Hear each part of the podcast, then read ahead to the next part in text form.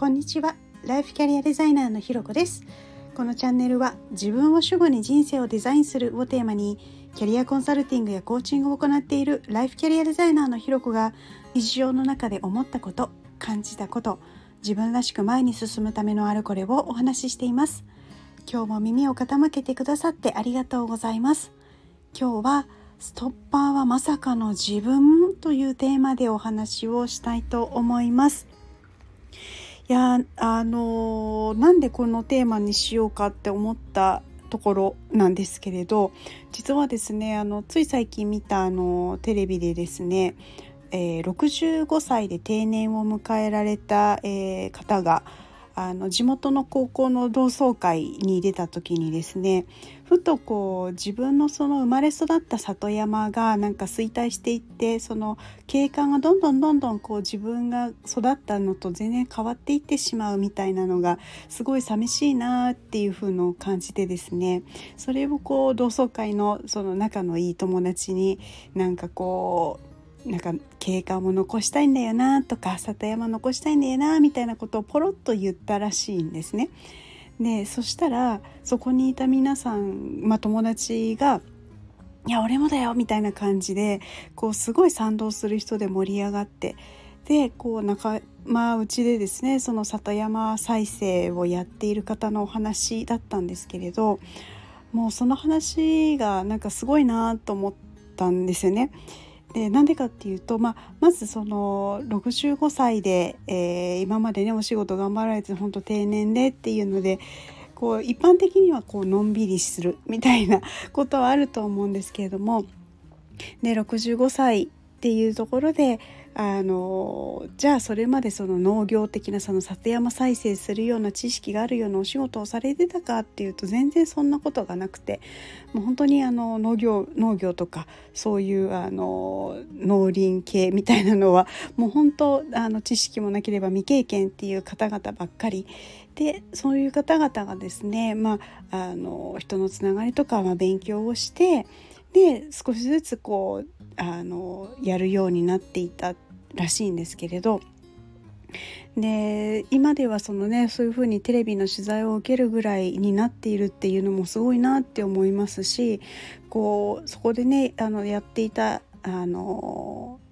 なんだ田植え体験みたいなものにイベントで若い方が来られていてその来られていた若い方にこういやなんか若い人が来たくなるようなの一緒に考えてほしいんだよねみたいなのをこうねもう65ももう過ぎてでその若い方っていうのも多分20代かまあ言っても30代前半ぐらいの方だと思うんですけれどもう本当自分の息子とかと全然変わらないぐらいの年齢の方にもう全然こう恥ずかしいとかあの、まあ、プライドみたいなものが全然なくもう普通にあのより良くしたいから教えてみたいな感じでこう話される姿をすごい見ていてですね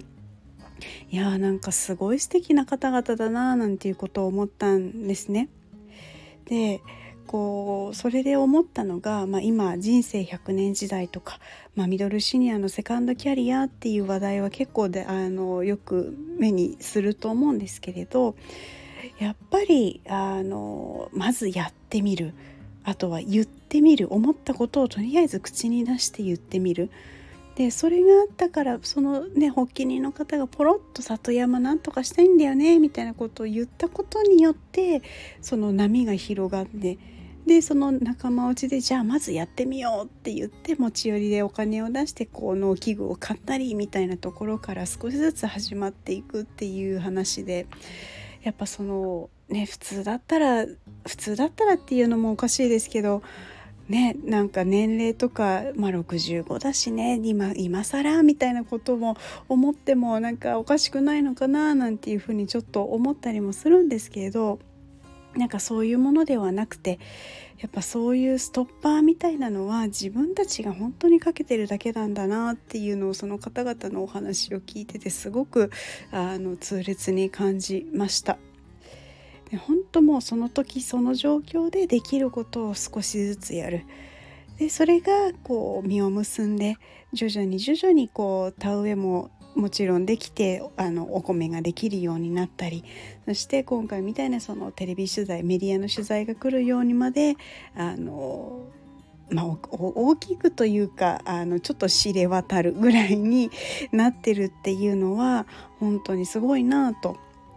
でやっぱりこの話から思うのはですねこうできないなとか難しいなって思ったりとか、まあ、言う前にまあ、そう思ったりするするのは全然悪いことではないんですけれどなんかそれでやっぱりやらないっていうその決断をしてしまう前に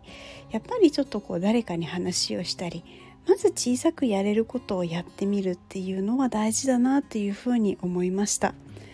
でこういうね好奇心とかチャレンジする気持ちトライアンドエラーで前進するっていうようなそういうマインドっていうのは私もずっとこう持ち続けられるようにあの自分もあの頑張っていきたいななんていうふうに思いました。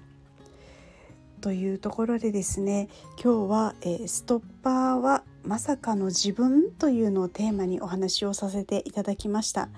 ここまで聞いてくださってありがとうございます。いいね、コメント、レター、フォローいただけるととっても嬉しいです。よろしくお願いします。それではまた次回お会いしましょう。